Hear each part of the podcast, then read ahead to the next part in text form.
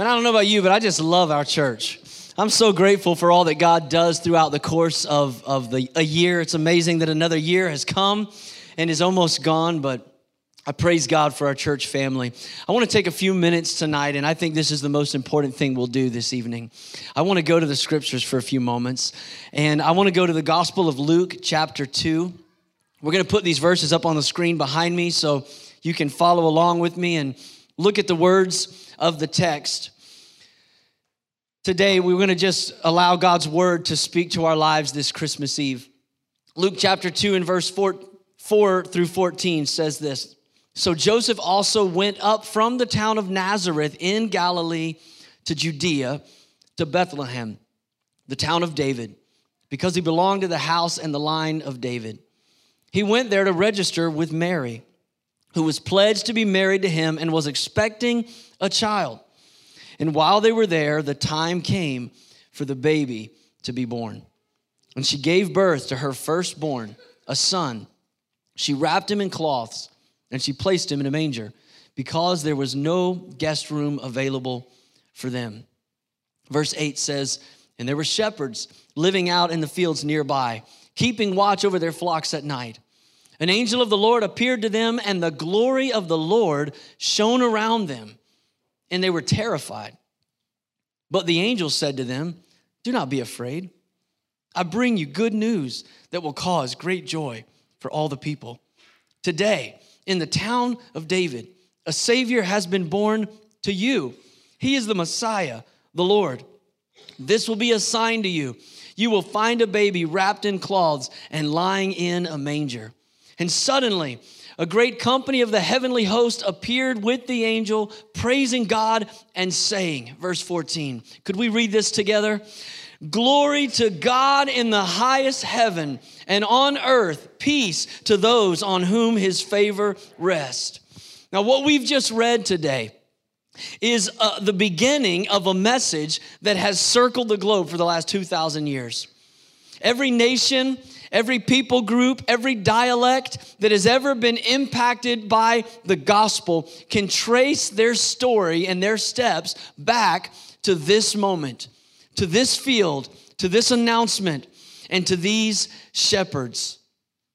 And, I want to just show you quickly tonight three key steps that I see in this story of what happened after they received that message. I want to tell you about the word the witness, and the world.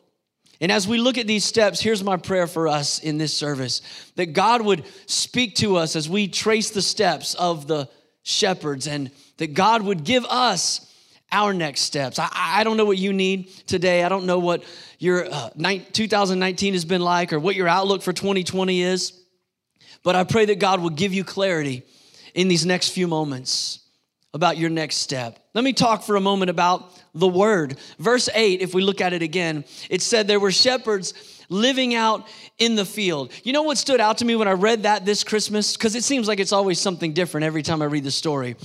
But these men were going about their everyday routine. This was a normal moment for them. It doesn't say they were visiting. It doesn't say they happened to be coming through the area. It says very clearly in verse 8, they were living out in the fields.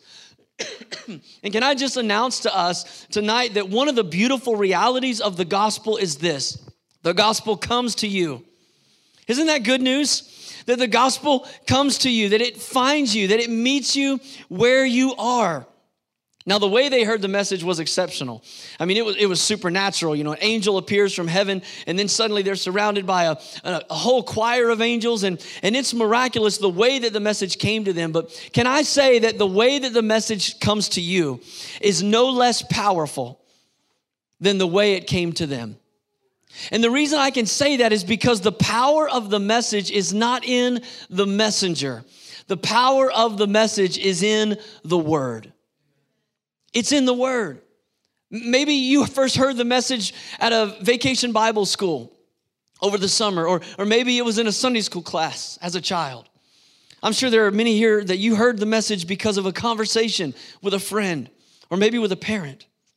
Perhaps, maybe there's someone tonight, you, you're hearing the message for the first time.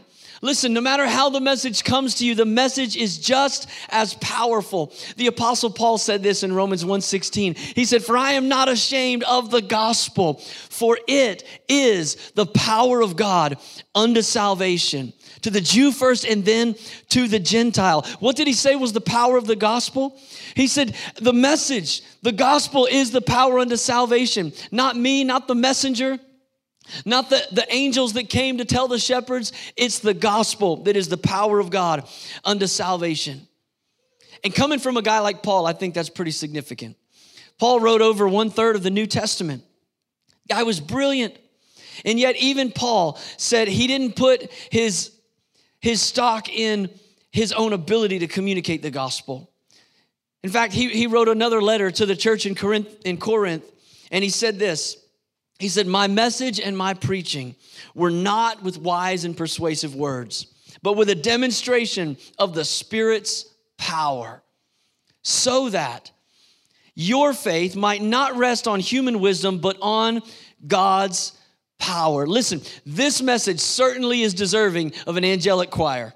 I mean, we, we couldn't afford one, I'm sorry, but it's, it's, it's deserving. Unfortunately, you get me, okay? You just get me. And I promise you, I'm gonna give it my best, hacking and coughing the whole way through it. I'm gonna give you my best to tell you the message, but you need to know the power is not in the messenger. The power is in what they received that night, and it's the same for you and for me. It's the word that has power. It's more than a story. The word is a person.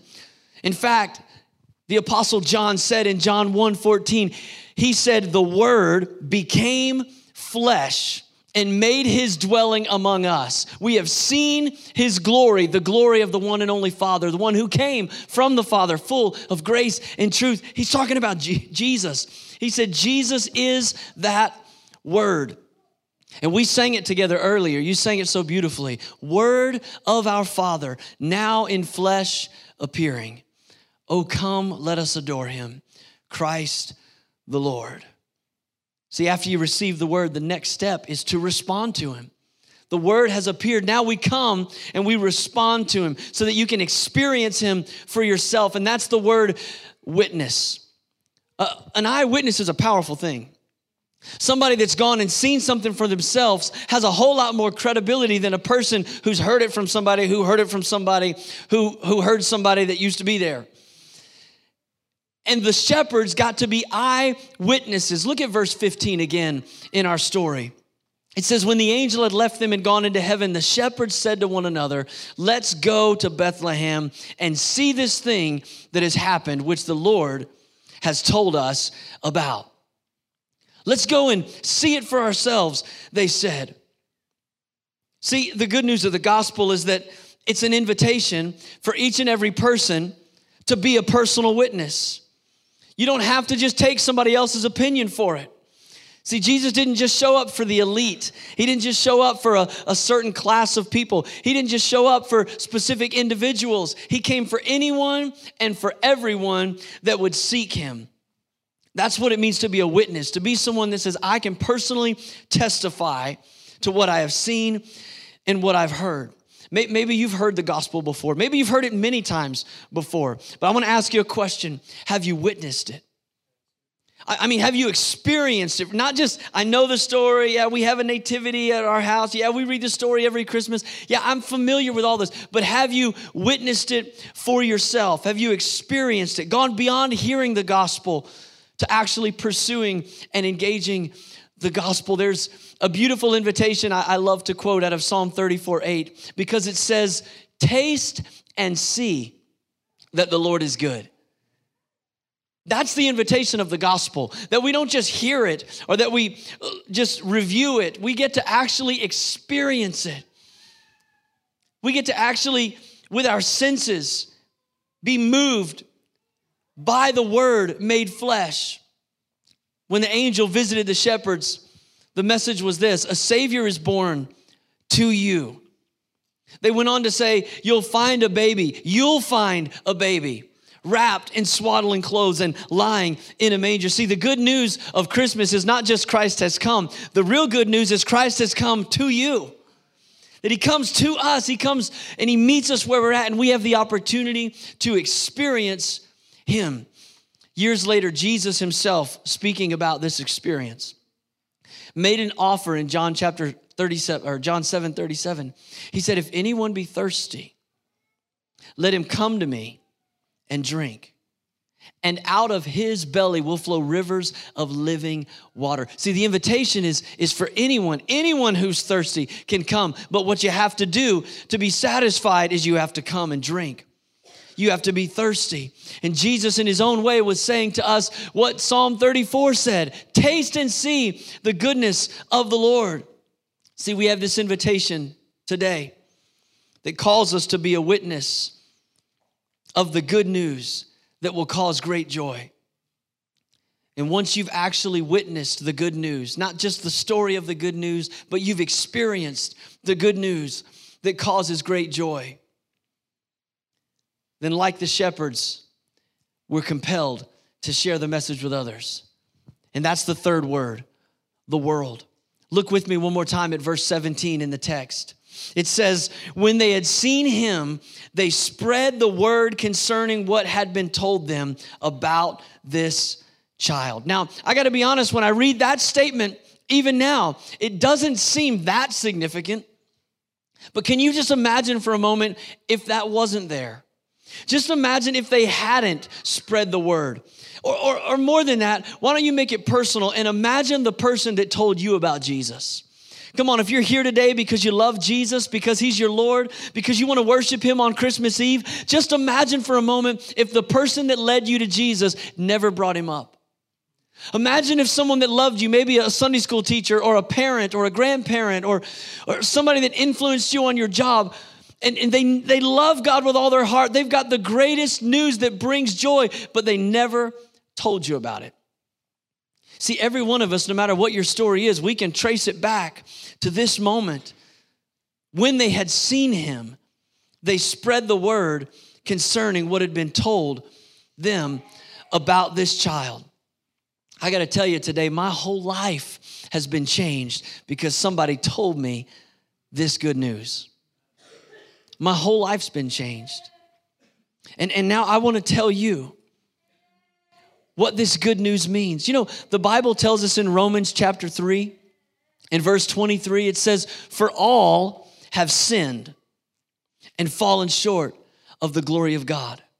That, that means me, that means you, that means no one in this room meets the standard of righteousness that we would be required to meet to be acceptable in God's sight. But there's good news. It says in Romans 5 8 that God demonstrates his own love for us in this while we're still sinners. While we still fall short of God's glorious standard, while we still don't measure up or gain access into his presence, he demonstrates his love for us in this. While we were still sinners, Christ died for us. That's the good news. That's the message. Now, when the shepherds re- received it, it was prophetic. This is the good news that will cause great joy to all the people because it's good news that Christ has come to die for the sins of the world. And then in Romans, it goes on to tell us in chapter 6 and verse 23 that the wages of those sins is death. But this is why it's such good news. The gift of God is eternal life in Christ Jesus our Lord. Amen? That's the hope that we have. That's the reality of this good news. Now, the question is have you shared that news with anyone? I mean, we can all think for a moment, what would it be like if nobody shared it with me? But there's somebody in line behind you. There's somebody in line behind me that's waiting for somebody who heard the word and was a firsthand witness to the power of the gospel to turn and share that word with the world. Who have you told about the message? Today we're going to do something that, that I think is so significant. As the people of God, we're going to receive communion together. Now, there should be in a cup holder near you some communion elements. I want to invite you to, to take those, and our ushers are coming now to serve our front row. And then anyone that uh, doesn't have a communion cup, just raise a hand. They'll be looking for you, they'll give you one. I want to make sure you're able to participate. And so they'll be serving you. Just put a hand up, they'll come to you. We're going to receive communion together, and I'll forewarn you, those little cups can be a little tricky. There's two layers. The top layer peels back, and you'll find a little wafer of unleavened bread. And then the second layer peels back, and that's where you'll find the juice. If you'll just hold on to those for a moment, and if you've got small kids with you, please, uh, parents, we'll trust your judgment if you want them to participate or if you want to hold on to those elements for them. I'll let you be the decider on that. But let me explain while they serve you the significance of these symbols. Jesus gave us the unleavened bread and the grape juice to symbolize this salvation that is ours in Christ. and when we receive the bread and when we receive the juice together, we're saying that we believe the message that the angels gave to the shepherds. I, I want to read it to you one more time out of verse 11 in Luke chapter 2. Today, in the town of David, a Savior has been born to you. He is the Messiah, the Lord. When we receive the elements of communion, it's an, it's an outward statement of our agreement with this verse Jesus is the Messiah. And Jesus said, Every time you eat this bread, you do it to remember my body. That's what the unleavened bread represents the body of Jesus that wasn't just born as a babe in a manger, but a, a, body that grew up and lived a perfect, sinless life, did miracles, taught, and ultimately was sacrificed on a cross so that we could receive salvation. The gift of God demonstrated while we were still sinners. He died, that body was broken. And he said, This juice, this cup represents my blood.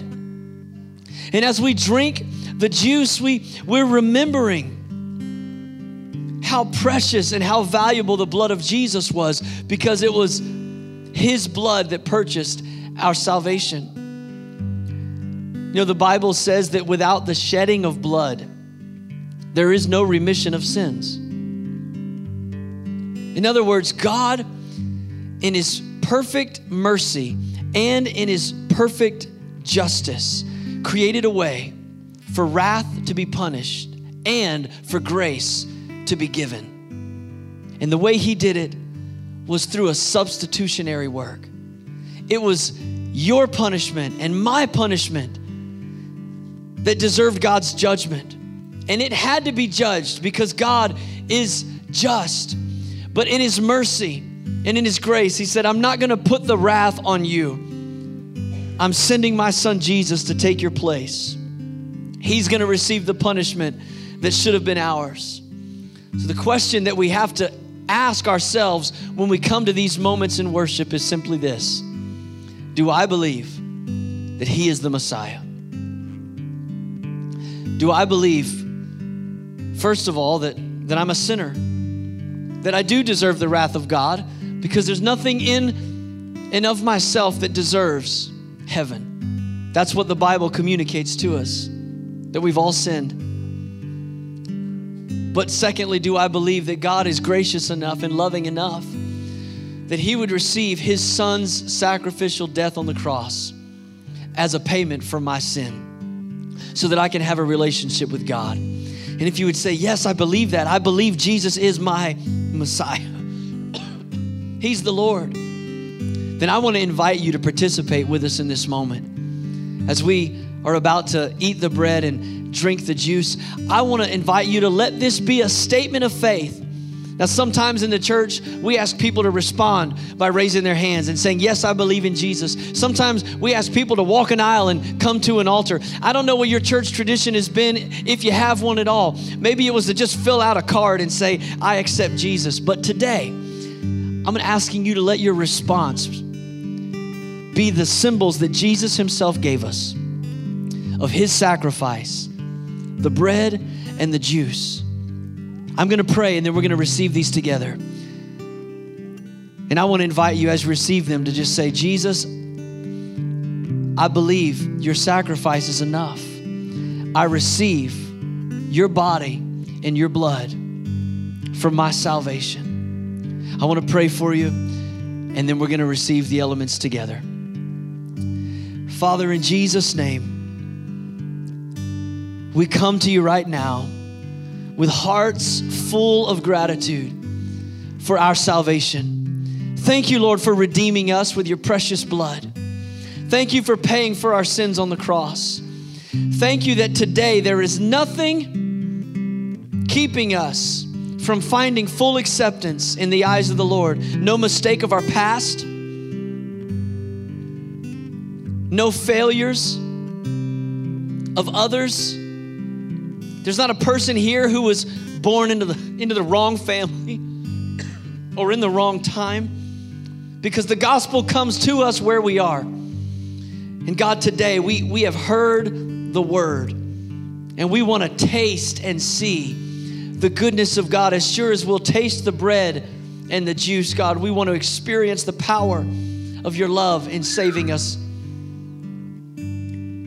And God, we pray that your spirit would live on the inside of us and propel us to take this message to a world that still needs to hear it. Thank you, Jesus, for grace today. We receive it in Jesus' name. Amen.